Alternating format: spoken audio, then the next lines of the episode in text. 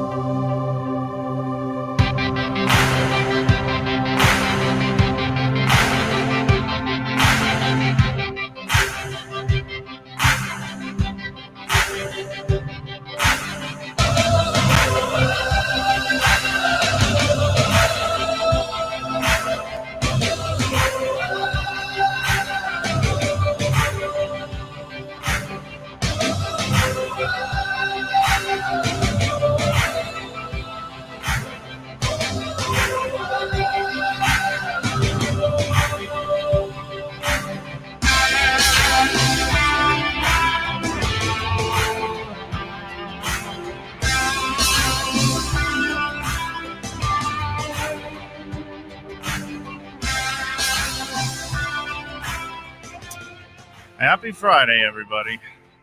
I dressed up for this one today because it's a special show, Matt. It's it is. We've got we've got some exciting guests joining us today. We do. And uh, I thought this might be roast Matt day here on the Inside Bowling Show because you live with Oh, these boy. folks and you guys have just this special relationship that I'm probably going to bring no value to the show whatsoever today because of these all the inside information you have. We already prepped before the show with them. And I mean, you're giving kisses to the dogs through the internet and everything else. So today we have Brian and Shannon O'Keefe on. Shannon's been on a lot recently on a lot of other streaming platforms through the Hammer page, Coolwick. I've seen her on a PWBA podcast with the USBC. But here on this show, we do things a little bit differently or try to bring newness to the world and a little more of a peek inside of people's lives. And as I like to say, talk less about bowling and more about things that just don't matter that, that all of us can deal with, whether we're tailgating before a football game or if we're playing Candyland or Chutes and Ladders with our best friends on a Friday or Saturday night or whatever it may be. So hopefully we'll be able to dive into some of that. And I'm really looking forward to the conversation that you guys are going to have together today because I'm going to learn a lot. And I know that our fans are probably going to really enjoy it. We are on episode 15 of our show, and we did announce earlier this week that we're going to do 40 of these shows and then evaluate. We hope to keep it going longer than that. Matt, how many shows would you like to see us do consecutively Monday through Friday uh, for the duration? What, what's your number? You know, it's funny you say that because last night I had a phone call with someone and um, they said, "Hey, we'll see you tomorrow." And uh, you know, we heard that you guys said you're going to do 40 of these, uh, but I need another zero behind that. And I said, "What?" And they're like, "Yeah, I need another zero. I was like, "You want 400 episodes of the Inside Bowling Show, Mike?" So I think it's going to be mostly about what what the viewers want. You know, do they want to see 400 episodes of Mike and Matt talking about nothing? Um, so I guess we'll have to see. I want to do as many as everybody wants to do. So if people are liking it, then I'm always down to continue it. I will tell you as as we continue to do this show, we are building more steam. I mean, I'm getting more messages from people talking about, "Hey, this is a great show that you guys are doing." Um, I'm starting to hear from people. I'm getting some critiques on what we could do better. Uh, we've got some new things we're going to introduce to the program next week. We have an action-packed day today, and I have to leave the show early today. Matt's going to take it home with the O'Keefes, and they're probably going to stay to the entire end of the program today. But there's a lot going on in in our world, and I and I want to dive into that a little bit here. Um, the first thing I need to say is is today I have to leave the show early because USBC has a Sport of Bowling podcast number three today. And I encourage people to switch over to that after they're done watching our program today. I'm going to be on that show with Jean Marc Manzione, Jason Thomas, who's one of the hardest workers in bowling and actually a guy that inspired me to want to start streaming. Guy's awesome, and he's going to be on that show today. Chad Murphy will be anchoring the program, and just announced late last night, Wendy Macpherson will be on the show, which is one of the greatest all-time female bowlers of of all time. Um, the things that she did over in Japan when the tour folded and was able to make money over there and become a superstar over there. I'm looking forward to talking to her on that program, and hopefully I can hold my own there. But the the lead here today, other than our guests, is you know when I was a young kid, um, I fell in love with bowling, and just like many of you that watch our program, you know you have your own jobs, you have the own your own economical system within within your household. But what I had to do is I had to determine what I was going to do for a career, and I started working in the bowling center at a young age and I, I, ran bowling centers for a long period of time learned a lot made mistakes just like everybody has in their jobs and also have had a lot of successes. I got an opportunity to go work with storm bowling products for a couple of years and, and i left to be a free agent and go out on my own and, and do something on my own. And i was given an unbelievable opportunity may the 1st 2015 with ebonite international. Randy schickert and the folks over there and there's recently been the buyout with Brunswick, and they gave us the opportunity to continue on with our contract. We've been posting for four iconic brands on social media since May 1st of 2015. If you would have told me when I was a little kid bowling on my coffee table, I'm watching women's professional bowling or men's professional bowling, that one day these iconic brands of bowling balls that I would go to the grocery store and buy Cinch or Windex or ammonia or acetone to clean my bowling balls, which I know is a no-no now but at the time, it was a really big deal to me. These these brands. And if you would have told me when I was 16 years old, 15 years old, whatever it is, that I would have had the opportunity to represent those brands for five years straight, every day in the space for what is 1,826 days with with leap years in there, and that we would have been able to, as a company inside bowling, to show up every day and post something on their behalf and spread the message about their brands on social media I would have I would have had to pinch myself and say you're, you're lying. And that is exactly what we've been able to do and the career path that we've been able to carve out. And I've been able to bring a lot of people on board with our company to help enhance those brands and do more. And when Brunswick took over uh, and bought out uh, Ebonite International, they they decided to keep us on board because they appreciated the work we were doing and the relationships that I've built over the years with the folks at Brunswick, even and I cannot thank them enough for that opportunity. And we were in negotiation of having a deal done going into this year, uh, this new year. Our contract was up April the 30th, which was yesterday. And because of coronavirus, uh, they've had to lay off a bunch of people and furlough a lot of people, I should say. That's the correct term. Um, and we don't know what the world's going to get back to. And I know a lot of you that watch this program are dealing with the exact same thing in your life, whether you've lost your job, you know someone that has, maybe a child had to move back in with you. Maybe you had to borrow money from a relative who's doing better than you are. I don't know what your lives, how they've been affected. But in our particular business, um, Brunswick, the Brunswick family of brands of seven brands, that's a large part of our revenue model here. And because of uh, coronavirus and because of what they've had to do, they didn't want to do this, but we are currently not involved with that anymore. So the Baltimore Orioles have a guy by the name of Cal Ripken who Danny Wiseman just lost to, by the way, and he's going to be our guest next Friday in the uh, Baltimore March Madness bracket, most popular athlete of all time. Little plug for Danny in our show next Friday. But Cal Ripken Jr.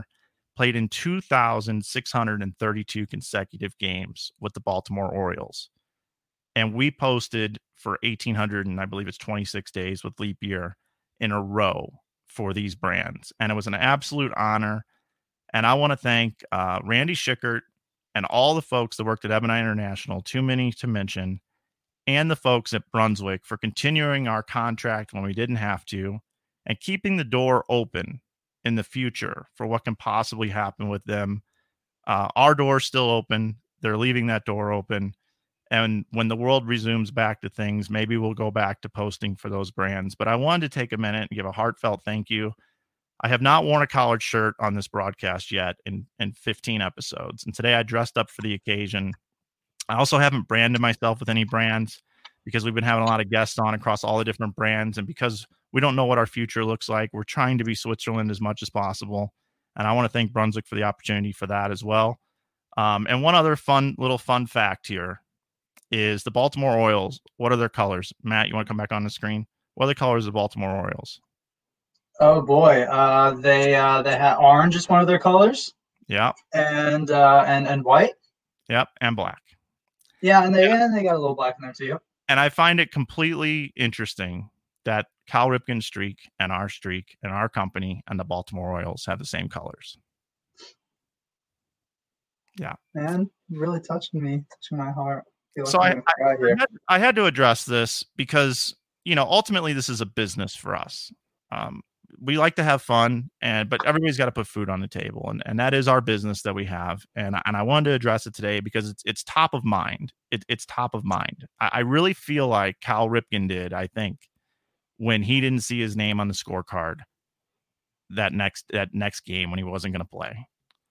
And my mind is just completely different today because I every brand we work with I think about their business every single day when I wake up yeah, there might be a pecking order, but because of the opportunity that Randy Schickert and the folks at Ebonite International gave us and Brunswick were able to continue on, I just think about these brands constantly. And today, you know, eh, it's going to take 21 days to make that habit again, but it's very difficult to not think about that. Although I will say, with no new products coming out and things like that, it, it hasn't been as hard. Um, but uh, I wish those guys nothing but the best and again our door is always open. And with that said i think it's i think it's safe to say if we're talking business that we should thank the folks that are still continuing doing business with us and that we support. And you see it through our social media. I'd like to thank the united states bowling congress for the work we do with them. I'd like to thank the professional bowlers association for the work that we do with them. I'd like to thank tropicana lanes in st louis missouri for all the work we do with them. I'd like to thank brad and kyle for the work we do with them. And i'd like to thank bowlerx.com for Lee and Krista's trust in us handling their marketing for them and working with them on a daily basis. Without those people, our team here at Inside Bowling wouldn't be able to do what we do and provide food on the table. So thank you to all the people that support us, have supported us, will continue to support us. We're open for business and now we have a bunch of free time that we can now take on new clients. So if you or your business needs websites built, social media, graphics, uh, handling it on a daily basis, or live streaming, whatever it may be, you can contact us at media at insidebowling.com. We've been using that that email address. You can also suggest guests for the show. And we've also got our merch shop on Inside Bowling, which is another revenue stream for us that keeps us moving. So, with that, I'm done with that. Uh, I also want to talk about with Matt here next Monday, we're going to introduce something new to the program. We're going to start doing a poll question on Monday. And the other thing I don't have time to get to today, but I teased it earlier this week, is, is my boxes arrived. I've got one right here. My, I had three large boxes on my front porch yesterday. I sent you a picture, Matt. And and these are relics. These are relics. And when we have Marshall Holman on the show on Monday, these relics right here are going to be opened up and most of them are going to be going for sale on our eBay channel. And I think people are going to really like what I have behind me. I have a big box here and two more in the garage, and I can't wait to open them. So Monday poll question. We're going to open this stuff on the air. We're going to we're going to convince Marshall Holman he's going to pick all left-handers for the PBA league for the Milwaukee Brew. Brew what is it? The the Brew. It's City. the Brew City Ballers. Yeah, yeah. So so anyway, so that's that. Matt, anything you have to say about my long dissertation there? No, I mean it's it's sad for sure. But uh bright times on the horizon as always for inside bowling and uh, if there's something I know I've learned from working with you over the past six months or so, is that whenever something happens, something crazy happens that most people see as um, you know some sort of an obstacle, uh, you and all of your colleagues over at Inside Bowling always find a way to uh, turn it into an opportunity and to take advantage of it. So it's just uh, it is it is what it is, and um, I'm sure that there's going to be plenty more opportunities out in the future for Inside Bowling.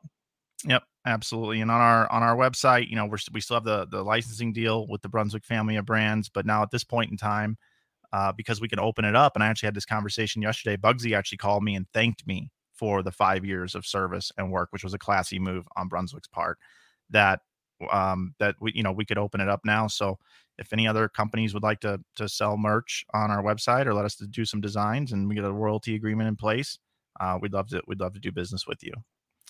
So with that, um, let's change gears and we have a big show today. Uh, I've been looking forward to this one. And I really didn't, you know, I really didn't want to bring Shannon on until once we kind of had a format established and figured out. Because whenever you bring on Shannon, you're gonna you're gonna you're gonna get viewers, and when you get viewers, you want to make sure your show is good. And I think that we finally have have gone to a passing grade, so it's worth having Shannon on. And then, of course, we wanted to have Brian on deep. You know, we wanted to have our man on because when he's around you, he opens up a little bit more and then he can yell at you and I after the program with the things that we've dug up on on them today. So hopefully today's show is a little bit of roasting. And Matt, I'm going to let you because because you're so close to these guys. I'm going to let you go ahead and introduce them and bring them up on the screen. So Brian and Shannon O'Keefe intro coming up right here by Matt. Well, I just want to I want to preface uh, their intro by saying I hope I make it out of this show alive, and uh, I hope we can all agree we can all agree to keep this reasonable today and um, and to be conscious of the things and the roasting that we're doing here okay because ultimately this is our show and i can pull up whatever i want on this tiny little screen here and show the world. So let's just keep all that in mind here. We can talk about our discussions um, and hatred for tomatoes with Brian O'Keefe. We can talk about my desire to eat 70 chocolate chip cookies in one sitting. And we can also talk with Shannon about how she dealt with all of our antics for two years straight, us running around the house screaming and one and running around with the doggies and me losing the dogs for three hours one day. Um, so without further ado, my second set of parents, Mr. and Mrs. Brian and Shannon O'Keefe. Hey! Let's go, Good Let's job. go. Mike. Oh. Mike, I was afraid that the music was going to start, like the Oscars were going to shut you off there. I'm like, what show is this today? Is this the Mike Flanagan show? You know, like the music's playing in the background. You're like, I'm going to finish this. We're doing this. This is a big deal. Yeah, speaking of music, I I actually wanted to come out firing with this question. What was the song you guys danced to at your wedding? Oh, Dance to tons. yeah. Which one? No, but the first dance. It's your love. Ooh, nice. Faith Hill and Tim McGraw. Little country for you. I thought you were referring to his like infamous light up dance, but No. Hopefully you don't have that on video. That would be it's bad. on. No, you don't you dare, Oh. Matthew. I don't know. Well, we're gonna have some fun today on the show, and uh, I just wanted to uh, let everybody know that um, Brian and Shannon have a really cool relationship in the fact that besides from just being husband and wife and being able to um, accomplish a lot of things personally, they also accomplish a lot of things out on the PWBA tour. They accomplish a lot of things together with Team USA. They accomplish a lot of things together at their main job with McKendree University. Um, you guys have so much going on. So, what have you guys been doing to stay busy? I'm sure with all the different avenues that you guys um, live within, it's still been busy recently. So, what have you guys been up to? And what have you guys been doing to stay busy? Well, um, it's it obviously has been challenging. You we're so used to being on the road nonstop. Once the collegiate season starts, when the kids come back to school in August, uh, we're nonstop until like the last two or three weeks of December, and then January 1st hits, and it's nonstop again until the last couple weeks of December again. So we're just used to being on the road all the time, whether it's with our kids, Team USA, the PWBA, all sorts of things like that. Um, so it's so bizarre to be home for this long. Um, the good thing is, is we're so used to our lives always kind of being on top of each other because we do everything together that this just kind of feels like normal life as far as being in the house together all the time. Um, but I do miss traveling.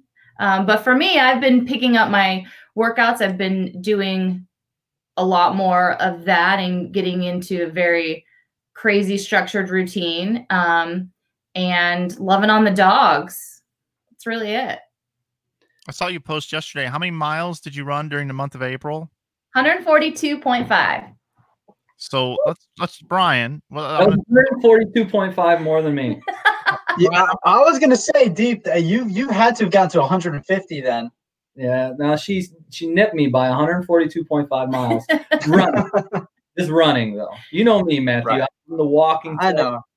You know But we recently got like a stationary bike, and yesterday he biked 12 miles. A few days before that, he's been biking 10 miles. So he's blowing me out of the water. So Okay. Yeah, the running thing. You know, when you when you carry around this piece of machinery here, it's, it's just hard to keep everything running smoothly. And Oh so my gosh. you know, the, the are just a little more efficient. It's my a little more my style. Oh god. yeah, the running, the running's not really the problem. I feel like it's the breaking. You know, when you got when you got just that that structure of muscle coming at you full force, throwing on those brakes takes a couple of tenths of, of a mile to Oh, slow it yeah. down and get everything. I run through the treadmill. Like Right. I go through the front. Yeah, he goes off of it, off Yeah. of it, and that's why Brian's a winner. You know, he runs through the tape. They always say you have to run through the tape. You don't just run to it. And um and and I think that's why Brian, over the years, I want to dive a little bit into uh, one of my nicknames. Um, or one of one of my uh, I guess perspectives of Brian O'Keefe is is the guy that's the king at uh, things that don't necessarily matter. And over the years, uh, you've done a lot of you've done you've done a lot of things in your life that a lot of people don't know of. And I just want to I want to dive into some of them here. Um, for those of the, the for those of the people that aren't really close with you, Deep, you've uh, got a little bit of a relationship with a video game called Golden Tee. Um, why don't you dive in and talk about your national uh, world ranking with uh, this this golf video game here, and um, maybe reminisce on the time where you tried to teach me and it didn't really work out so hot. Yeah, I don't I don't really know about the world ranking sort of thing. I was but- hyping you up, Deep. Just take it. well, yeah, take it and lie are two different things. We're Uh, trying to get viewers here, Deep. Okay, yeah. So yeah, there is a stretch where I was big time into Golden Tee, much like everything. Like he, I think he said it kind of perfectly. I'm the master of things that don't really matter. But uh, yeah, Golden Tee, I I played it a ton, so much so that Shan would just be like, "Why don't you just buy the machine? The amount that you've spent and you've played, you might as well just buy it." Yeah. And so they used to have these monthly tournaments every month if your Golden Tee was like online and connected online. And this was before Golden Tee Live came out. So we're going back before that for any Golden Tee lovers out there. Uh, so uh, we used to play, I used to play nonstop. And they used to have monthly tournaments. And if you did, if you got to a certain level, if you finished in like the top 10 of the level, you'd move up a level. So they had a gold division, a silver division, and a bronze division. And so you start off in the bronze. If you finish in the top 10, you move up to silver. Hmm. Or I kind of came on the scene. Like I'd never played these tournaments before. And then the first couple months that I played, I was doing so well that Golden Tee didn't believe it was actually me. So they made me video myself playing. so I was in the silver division. And so my friend Scott Alexander, who I just saw Stephanie Alexander's in the chat. So Scott Alexander had to videotape me and they were very specific about the rules on the videotaping. They couldn't I couldn't just be out of frame and then showing the screen of the golden tee. Like I had to be in the frame the whole time to make sure that nobody was walking in and playing the game for me. Because here's this guy Brian O'Keefe coming out of nowhere. You know, he doesn't play in national tournaments, but yet he's you know dominating and like worldwide. so All right, Brian. long story short, you know, we go through all that, and I got into the. I got well, easy. This is about me. This isn't about you. So I fin- I got up to the highest level, which was the top 50. There's only 50 people in the gold division, and I got there for a little bit, and then we ended up moving to Wisconsin, and I never I sort of stopped and slowed down on that. Shannon, is this what attracted you to Brian in the first place? Without a doubt, like his video gaming skills were like top notch. Yeah. You Now- see a guy at the game, and you're like, "Who's that?" Was it was it his form? Like, did he have a perfect arch athletic position while he was playing the game? And, and did you see the roundness of his bum? Is that is that is that what made it happen? Stop. So one last thing on the golden tee thing. There's certain ways you can play. You know, people are thumbers and they'll use their thumbs. I wasn't really a big thumb guy. When you start dealing with bowling thumb, and my right thumb was much stronger than my left, and so I just wasn't super accurate with that. So I was more the open hand. I was really good with touch shots. You know, three quarter, just like smooth it on in there. Yeah, it was it was good stuff. Thanks for bringing that up, Matt. I appreciate it. Of course, and I, I watched Brian one time. Uh, we were uh, actually at the conference championships a couple years back when I was still working with you guys, the MIAA conference championships in uh, Chicago. I think we were at Mike Nape Center. Mm. Yeah. Um, and uh, they have a Golden Tee machine. And so during a lunch break, Brian and I went back to the Golden Tee. I was like, Deep, I want to see you play, man. And I thought, you know, you just like you just aim it right, and then you just shoot it forward. No, Brian's like, you know, with those race cars, you like pull them back, pull them back, you get them riled up, and then you let them fly. Deep's like, boom, and he lets this, he lets it, and he's hooking this golf ball, literally hooking like a like a bowling ball. It is hooking across the whole golf course. He knows all the all the different tricks um, and techniques to the game. It's really impressive. Yeah. And um, yeah, I gotta say, you know, he's also got a couple other things to his his credit. He's a, a New York State champion in darts, right? Deep. You're also a uh, you were you were ranked in the top hundred in the country and and and BMX biking as a kid. He, uh, he was a, I- I he gotta was a good. I gotta ask, what what type of bike did you have? Did you have like a Haro or a Dyno or a know. I had a Kuwahara. Okay, all right. Did you ever seen the movie Rad Racing? Of course.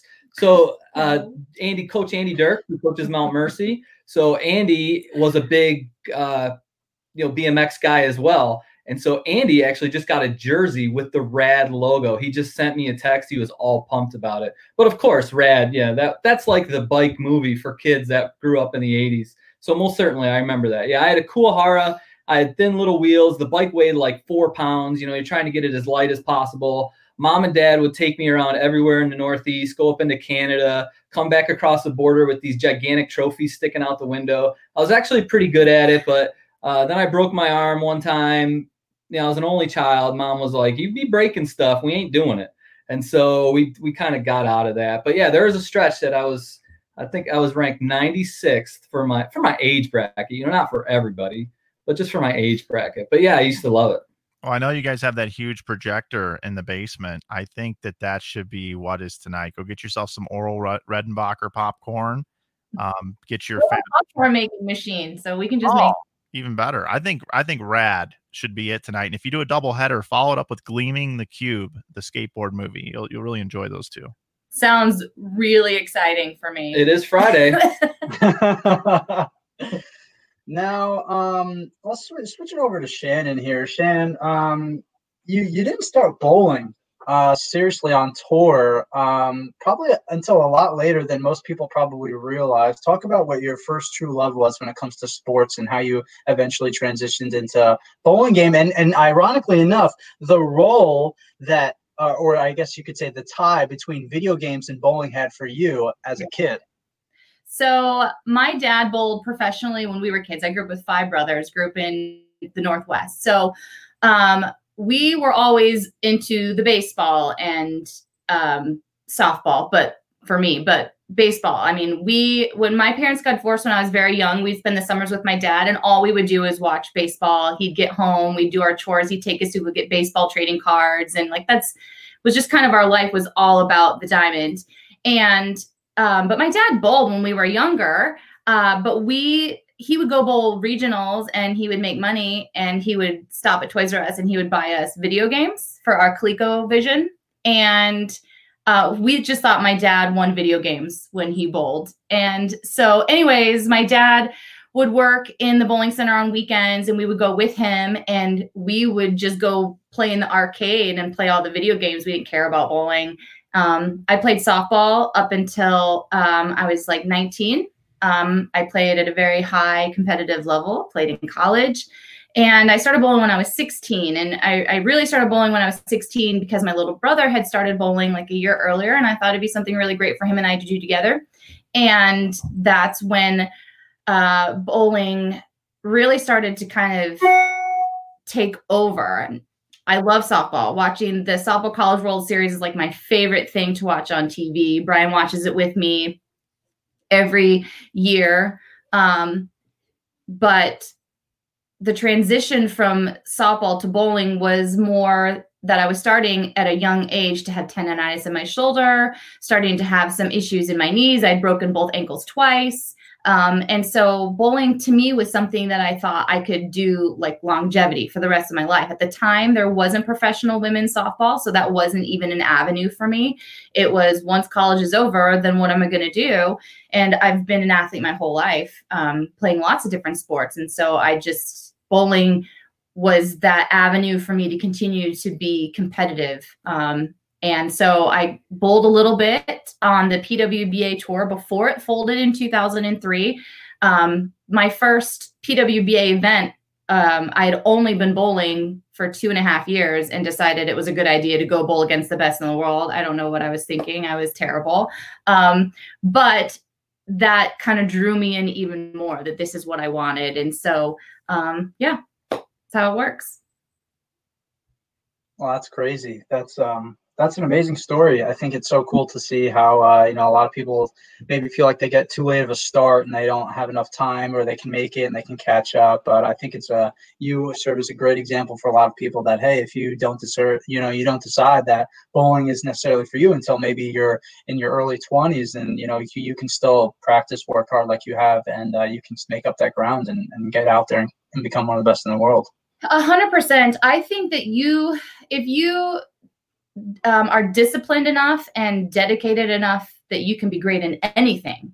Um, but most people quit because it becomes too hard um, to continue making the sacrifices that are necessary in order to reach those levels. I know that seems like pretty brutal, but that's really what it boils down to.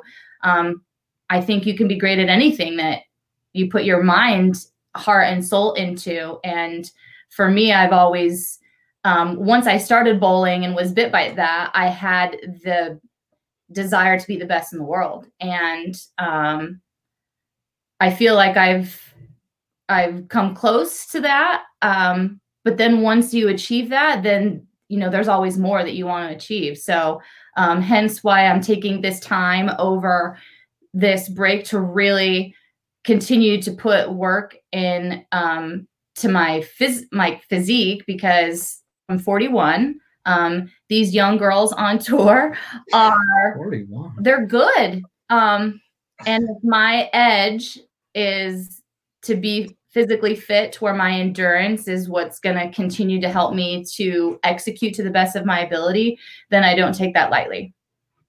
I got to jump in here for a minute.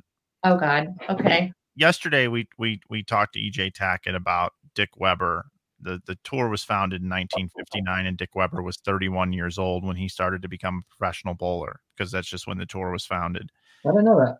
He he won 30 times from age 31 on. EJ Tackett's 27. We talked about it yesterday on the show. He's won 13 times already. If he wins five more times between now and the age of 31, he'll have 18 titles when Dick Weber was just starting. If he has the same career as Dick Weber moving forward, he would end with 48 titles. I think this ties in nicely here because with no tour, Dick Weber had no tour. And if you look at at your situation, Shannon, a little bit different, but what you've been able to do in in the prime of a normal person's career, but you had to figure it out.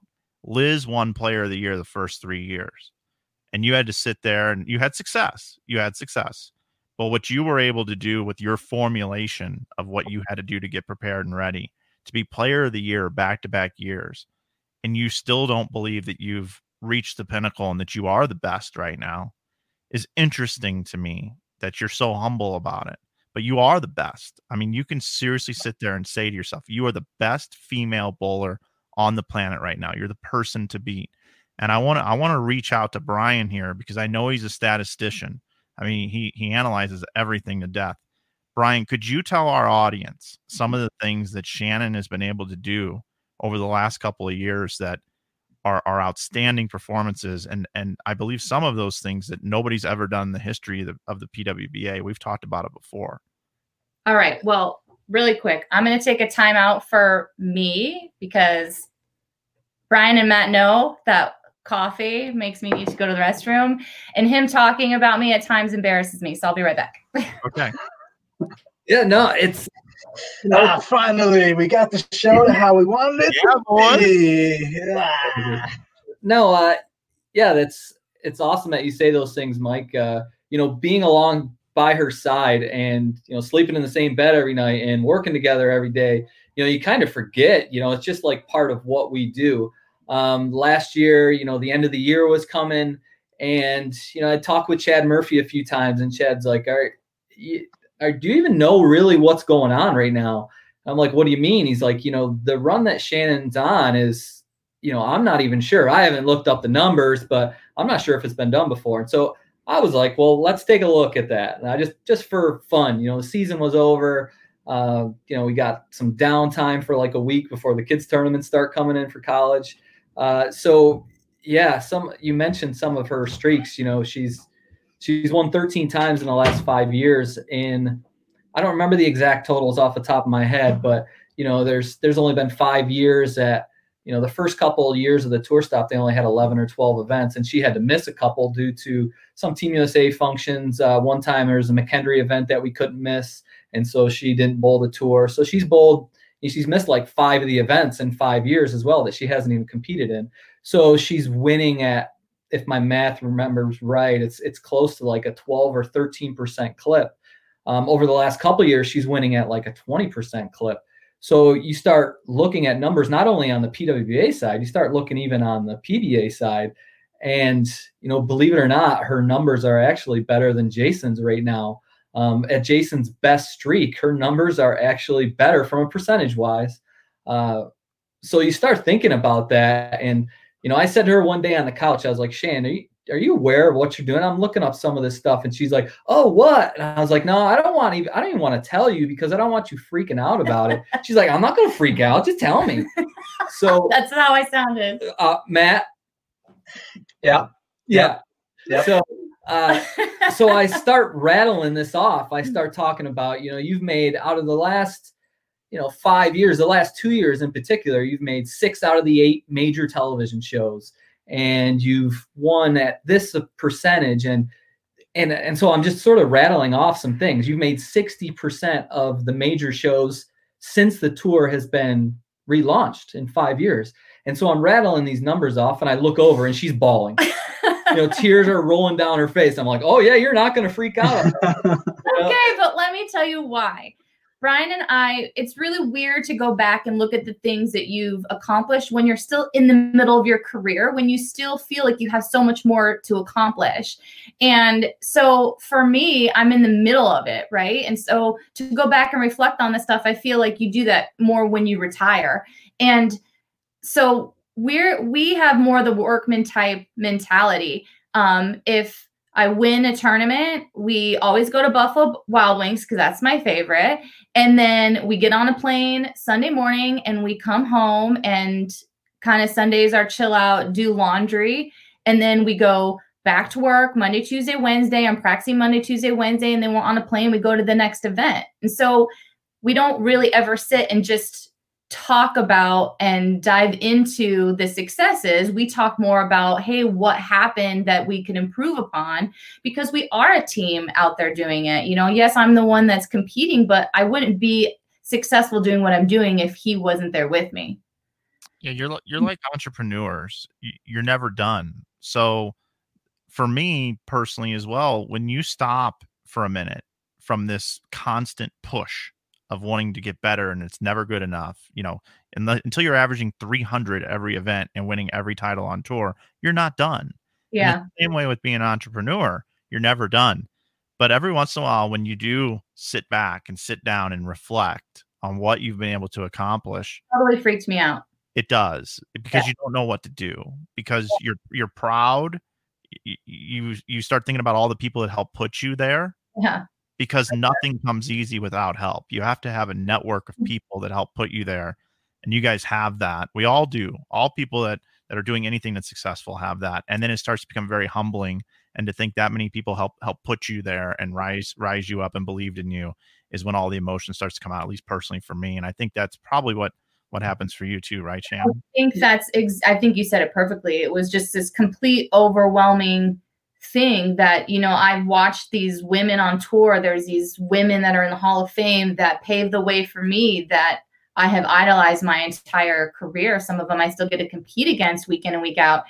And to then all of a sudden have my name thrown in there right along with them um, i don't i never really thought of myself that way. I'm always thinking of myself as like i have to run it down i have to chase it um, versus you know i've gotten to that point and it was very uh, overwhelming and not scary, but um, very humbling, like you said, that wow, you know, all those years of, you know, people maybe not understanding the amount of time that I put into the center, you know, missing friends' dinners or birthday parties or just going to hang out with the girls and choosing to spend hours in the bowling center and be in tears because I'm working so hard to accomplish something and it's it's not where I feel that it should be and um to see that all that hard work is paying off it it is such a blessing. Yeah, and thankfully for the USBC and BPAA for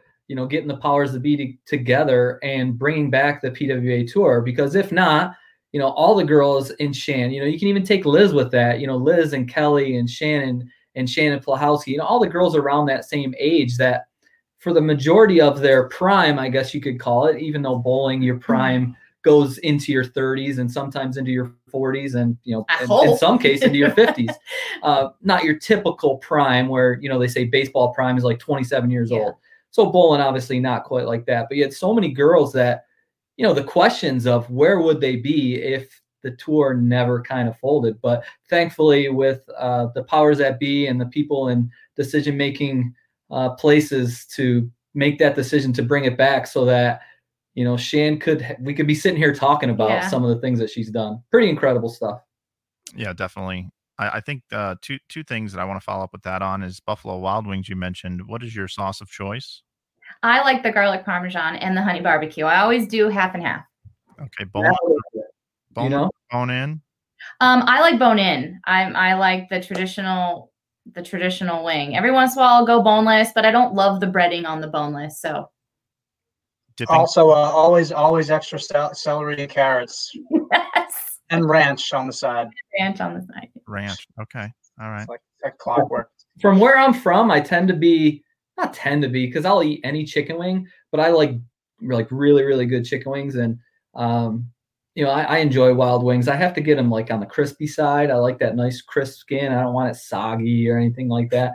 But I'm just a mild guy, very simple. I, don't give me all the craziness, you know you know, teriyaki. Just just give me a good buffalo wing with a good sauce on it, and I'm happy. Yeah, don't overdo it or anything like play a golden tee game and have to go all these extreme measures and stuff. But you know, with the food, let's just keep it real simple. Huh? Yeah, exactly. I think the other thing is, you know, we are in the middle of this pandemic, and we try not to talk about it too much on this show. But speaking about your career and no tour and things like that, here's a person who uh, has dominated the tour over the last two years, getting ready to go in for the three-peat, the Michael Jordan thing that's going on right now. He's known for the three-peat. Jason Couch winning three tournament champions. Liz Johnson won the first three players of the year on the PWBA tour. And you were gearing up for this season, getting ready to try to three-peat is the goal. And now we have this pandemic. So here's another example of where in your career you aren't able to, uh, or it's be, or you're being affected more so in the prime of when you were bowling your best. How have you guys thought about that or how are you guys processing that right now? Uh, i definitely have days where i'm frustrated by it but i think the thing that is holding me together is that i have a really strong faith in god. I always have and i'm so grateful for him loving me and blessing me and us you know we wouldn't be sitting where we are without that relationship i truly believe that and um, so i just know that he has a plan and um, when I'm feeling anxious, I just always, you know, turn to him and um, have him, you know, kind of help me and comfort me. And um, I just want to be able to continue to share his love to others. And um, he will bless me in ways that um, he feels is necessary um, and maybe help continue my bowling career to where I can continue to reach other people um, with his love. So I, I, I do have moments like everybody, you know, you'll stir crazy, but he has a plan for all this. And I know it seems crazy, but you know, that's what faith is, is believing that good will come out of the unknown and we don't have to know everything. And so for me, it's just leaning on that. Yeah, it is. It is what it is here, guys. I only have a few minutes left on the program, and then I know you guys are going to do a deep dive. We have a lot of questions coming in about collegiate bowling and those sorts of things, which you guys are experts at, and your your record speaks for itself. But I did have um, a clip today. We do like to have some fun on this program, and before I get out of here, Oh gosh. I think I think we need to uh, bring up a clip here. I, I was uh, I had the pleasure one night of letting the guard down with you guys, and we were Oh, you know, no. and uh, we had a good time that night. And I got I got I got to hang out with you guys for the first time, and then, Oh no no no no no! no. now we have um we we we were at Brew Brothers, which is a place where a lot of people like to hang out, and we'd like to just play this quick clip of the guy that's good at just about everything. Yeah. This is Bryan at Brew Brothers.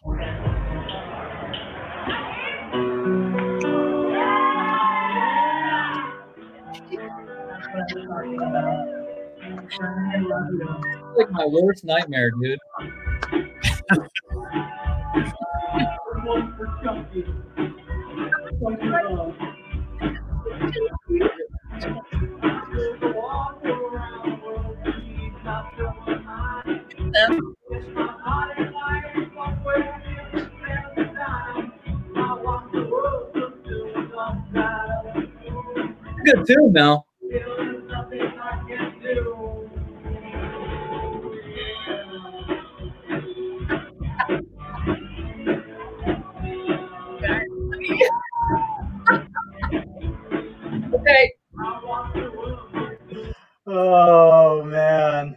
I that was great. forgot all about that. I really Oh, forgot such- about okay, that. where well, really quick, let me even tell you how that even happened. So we're we were in Reno for the Queens, and so we're there for like a week. So we were walking through. Um, I would think we were going from Circus Circus over to the El Dorado or something. So we passed Brew Brothers. Um, and I was like, oh, they have live karaoke with a live band. Like, we should do this. So it was on Tuesday nights. And Bry just was like, oh, yeah, if any of you EBI girls make the TV show for the Queens, then then I'll we'll we'll do it. And I was like, all right. So then I make the show and Stephanie makes the show. And so it's the night of the live karaoke and everybody is there and they're texting us. And Bryan's like, no, no, I'm not doing that. We're not going. We're not going. And we went. so Here we go. much fun. Yeah, so one quick thing on the karaoke, then we'll drop the karaoke. So I I enjoy karaoke, but it was in my olden days where maybe if I tipped a few, maybe a couple extra back, uh, that would be the time that I would get in front of a mic and I would just go to town. Uh, but then I, you know, I dropped the alcohol from my um, system for over a decade, and so my karaoke went down when the- you know it's like a graph. You know, they went together hand in hand. So that was the first time I think maybe ever that I had tried to sing karaoke without Being any sober. aiming fluid in my body. Well, here's the thing. I'll, I'll end with this before I got to go. I was thoroughly impressed with the two songs that you sang that night. I thought you did an excellent job, Bryan. Oh, thank you, Michael. And, and I wish I had more time on this program today, uh, but I know you guys are going to handle it going out here. The other thing that I do want to say about the two of you is we've worked together uh, on Shannon's personal, um, you know, profiles on social media and things like that. And I'm really proud of the work and the effort that you've put in to not only to, to help build your own brand, but to turn more people onto bowling. Your Tip Tuesday is getting 50,000 views, some of them 100,000 views, is doing a lot of good for bowling. And everybody really appreciates the, the work that you do there.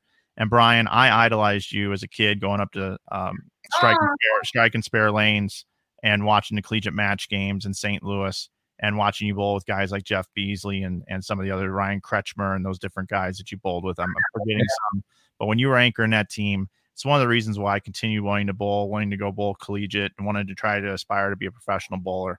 And I couldn't get there to be a professional bowler, but I could at least be around it as much as I possibly can. I appreciate you coming on the show. You guys are both inspirations. I got to get out of here. Matt, Oh, thanks for taking over the show. Mike. Love you guys. Appreciate it. Love you. Thanks Yeah. for the kind words, buddy. Oh, Matt. That's good. Well, guys, it's time to run the show into the ground. How much time we got? Two hours? Yeah, we got, we got about like another two, two and a half, two and a half. All right. All right. Let's do this. Yeah. Um. But man, that was that was cool stuff. A lot of people, I don't think know that Deep is a great singer. Deep's got some really, he's got some pipes on him, and he can really belt out. Um. You guys, one of your favorite movies is uh is what, what I can't forget, can't remember the name. of Greatest Showman. Is that the name of the, is that the name of the movie? Yeah, great scene. Good yeah, stuff. it's a, it's a it's a great movie. So um, so what do you guys now? well, actually, let's get to some of these questions before I start asking my questions. Um, let's get to one of these. I saw someone, uh, Roy Roy Reg here. I hope I'm pronouncing his name right. I said, "Do you see bowling growing in the NCAA top five conferences at all? What would be done to inject bowling into the NCAA?" I yeah, guess. That's, no, that's a great question. You know, everybody inside of it, I, I think, hopes that one day that will happen. You know, it hasn't happened as of yet. Uh, you know, there's two Power Five conferences, if you will, that that support collegiate bowling. Uh, that's Vanderbilt and Nebraska. Um, there's been some rumblings in the past of a few others that were looking at uh, picking it up, but for whatever reason, they decided to go a different route. Um, so we'll see. I, I, mean, I hope, you know, I think that'll only be greater for the sport if it um, gets into, you know, the, the sport's doing great as it is, college bowling. You know, it is continuing to grow. Uh, it's just continuing to grow more on the D2, D3 level, um, not necessarily in the Power Five big conferences. So um, if we could make that step, uh, get some athletic directors around the country to uh, see the worth of it and see that you know it can bring something to the university, um, then hopefully that that's what can happen. But uh, yeah, that's that's one of the areas that you know the the sport is lacking of having the you know the the college names that everybody knows. You know, Alabama, Michigan. You know, take all those Power Five schools. Um, and they have programs, but they're generally done on the club side yeah. and not necessarily sponsored on the NCAA women's side. So that would be awesome if that could happen. Yeah, and um, speaking of college bowling here, I'm going to reach into my drawer right here, actually, and um, I want to ask, I want you guys to talk a little bit about uh, something. Ah, that's so heavy. I don't even know if I can hold it anymore. But it's uh, yeah, I put, put a little bit of ice here. Drop, pull out some oh, ice. Uh, oh, about, about, yeah, yeah, Bryan's Bryan's about to get out of his seat and throw his yeah. whole hand up here. Um, but I, I, want you guys to talk a little about. I was there for two years, so obviously I saw it firsthand. But McKendree University became the first D2 school to ever win a bowling NCAA national championship. Yeah. Um, sweeping the University of Nebraska on the telecast. Uh, you guys have four, no, yeah, four zero. Oh, yo, man, what's that? God, put me to shame here. um, so it's been a really, you know, you guys have done incredible things. I know when you guys first took over the program, you're like, okay, you know, the goal was five years. You know, hopefully within five years, you guys can become real, na- uh, real contenders for the national championship. And you guys won your first national championship three years into being there at McKendree. What did you guys do to turn a small D2 private school that probably doesn't have nearly as much funding as some of these other D1 programs um, doesn't have necessarily as, or didn't have as many scholarships when when you guys were getting started. How did you guys go about structuring this program, and what do you guys think it is that you guys offer between the dynamic of Bryan being you know a full time coach all the time with the best bowlers in the world, and Shannon not only being a coach um, but also being the top female player in the world? What is it that you guys do that allows you guys to have all this success? I'll, well, I'll start real quick, man, okay. and then I'll turn it over to Shannon because okay. it's you know, you're talking more of the girl side and the NCAA side. But our guys, you know, technically won our second year, so it was even a little quicker than that. That NCAA championship, like you said, yeah, that was a, that was three year, year three. Right. But the guys were fortunate enough to win the ITCs in year two. Um, I think there's a lot of things that play a factor. Um, number one, it took an incredible athletic director that was willing to take a risk, bringing in a husband and wife team. Um, not every husband and wife can literally sit back to back in the same office, drive in the same car, be together 24 7 in order to, you know, get the job done and have a respectful, loving relationship along with that. Um, and so I think that that was a big part of it. Um, so, so grateful for McKendree University, the president at the time, and an athletic director to bring us in and see the vision that we saw. Um, then obviously the support you know the support of the school. Like you said we may not have the biggest budget but i think it's bringing in the right kids that take pride in not all the bling and the garb that you may get you know that we're just going to come in and we're just going to work hard and we're just going to outwork everybody um, i think is really kind of what they bought into. Um, and then it takes it takes young ladies that are willing to work harder than maybe they ever thought possible. Um, obviously I have a really strong work ethic and Bryan always reminds me that I'm the exception, I'm not the norm. And so there's times that I may be really frustrated if some of the girls have struggle with spares at a tournament and then they're still struggling with spares and then I ask them, "Hey, how many of you guys are working on it on your own outside of our structure practices?" And when they say they're not, you know, I get really frustrated by that and Bryan has to remind me that you know, they're just kids and they're not you. Um, but I just want them to be the best. So I think it's, you know, us pushing them to limits that they never thought possible. Um, Bryan's incredible coaching ability. Um, I know you call him the genie. He sees things before I, anybody in the building, um, and he'll make quick decisions with two frames left to maybe turn a match around for us to beat you know our opponent. It's it's quite incredible. But you also have to have that respect of your players to where they are all in and they believe in what you're saying and what you're seeing and that they're willing to do it. And we have that. We just it takes the right kids saying yes at the right time. Mm-hmm. um, and it takes as you kind of mentioned structure. Uh, our practices and our program is very structured.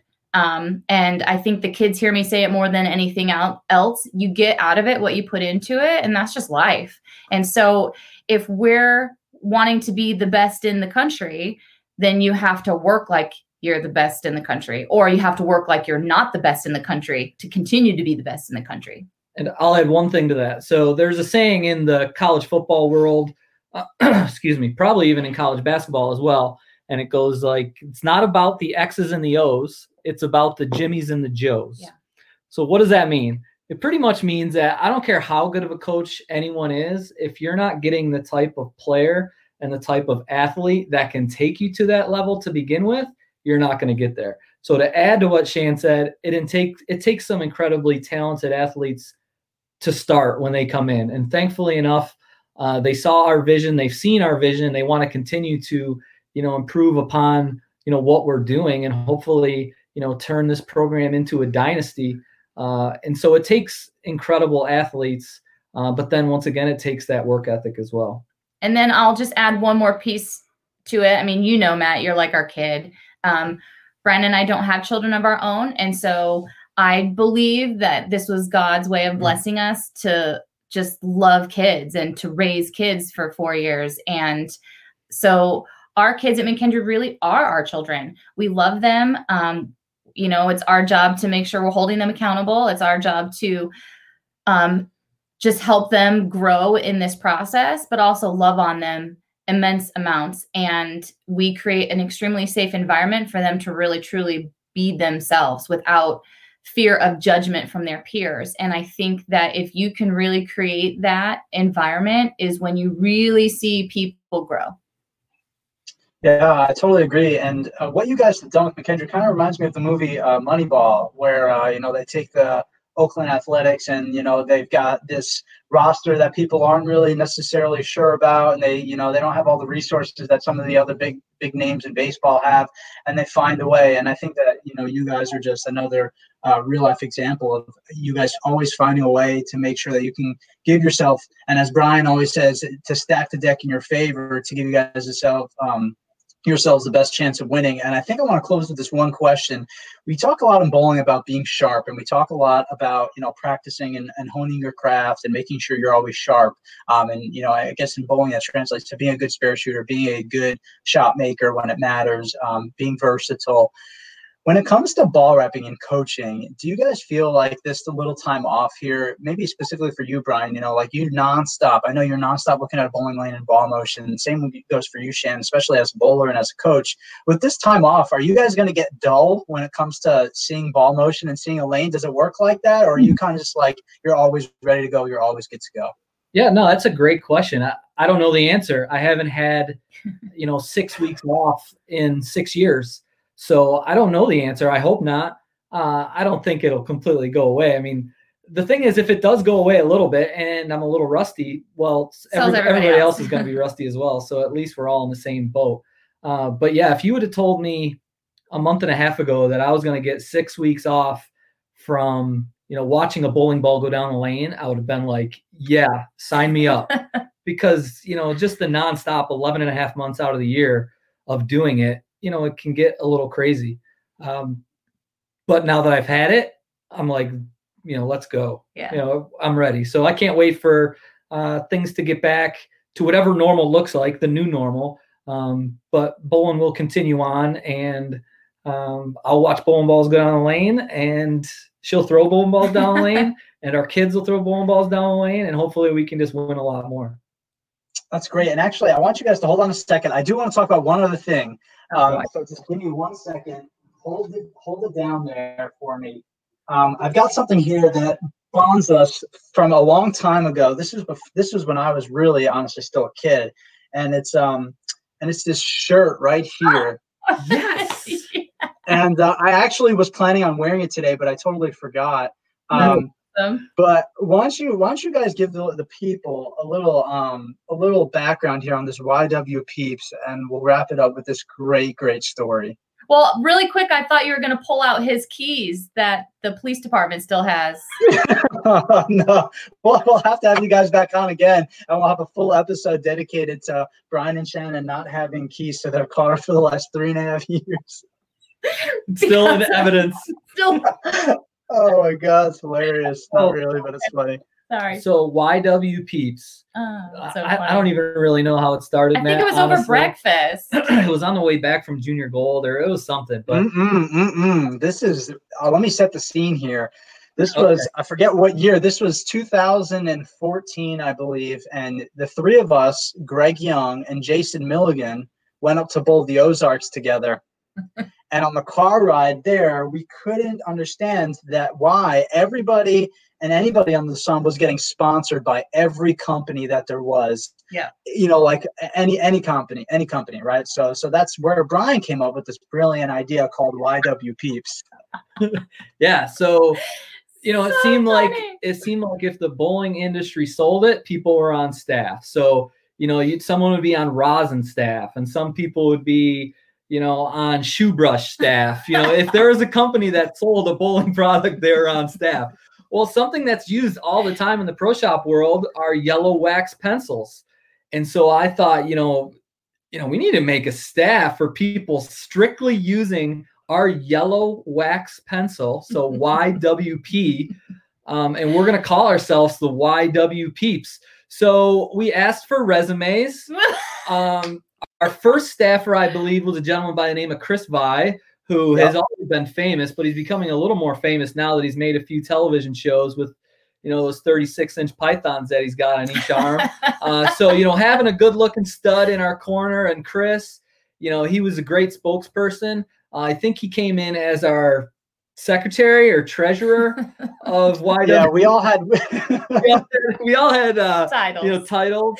I was the only like professional staff member, I think. At the Oh yeah, time. yeah, that's right. You Yeah. were you're a national staff Yeah. member. Uh, Chris, yeah, Chris was. he- We signed him to like a regional staff. uh, getting into the college ranks. So we put out the resumes, and believe it or not, we had people sending in resumes like, "Hey, I want to be a part of your staff." They didn't even know what it was. We didn't even tell people what it was. We just said YW peeps. People just sending resumes blindly, not even knowing what it was, wanting to be on staff. So it just proved the point of our 10 hour long car ride up to the Ozarks that, you know, people just sometimes get a little crazy when it comes to the staff you know situation and so it was just it was a lot of fun you guys had shirts made Yeah, uh, Chris Via designed these shirts. We had a Gmail account where all of our resumes were being sent to. It got shut down because we got so many resumes sent to that Gmail thought it was spam. yeah we have a slogan what's our slogan Uh, it says it's not about the size of the pencil that counts; it's the color. Hashtag YWPs. And uh, so this was a great time. Just one of the so thousands and thousands of memories that we all have together. Bryan Shannon, I want to thank you guys for coming on so much today. Um, you guys can follow Shannon on all of her social media. She's only got like 220,000 followers on Facebook uh, page like, so she could use a couple extra. Deep, if you're looking for Bryan's Twitter, it's with the sideways profile picture. You still can't figure it out five and a half years later. So maybe one of these days we'll get around to helping him out now that uh, we've got a little more time on our hands. I want to thank you guys a ton uh, for joining. And we're going to have to have you guys back on again because we, we didn't even scratch the surface here of uh, all the stories that we have. So thank you guys. Uh, everybody, USBC is now going live on Facebook um, with Executive Director Chad Murphy and Wendy Macpherson is also going to be joining um, Mike, who had to leave the show uh, earlier today. So uh, go on, head on over there. Beef and Barnsley also, they are going live, I believe, today at um, 3 p.m. Eastern, I believe. Um, so go ahead and check that out. Again, Shannon Bryan, thank you guys so much. Um, and we hope you guys stay safe uh, during the rest of this quarantine. Thanks, Manny. Love you, buddy. Love you guys too. Take care. Okay, so he'll come back on. He's just ending streaming and then we.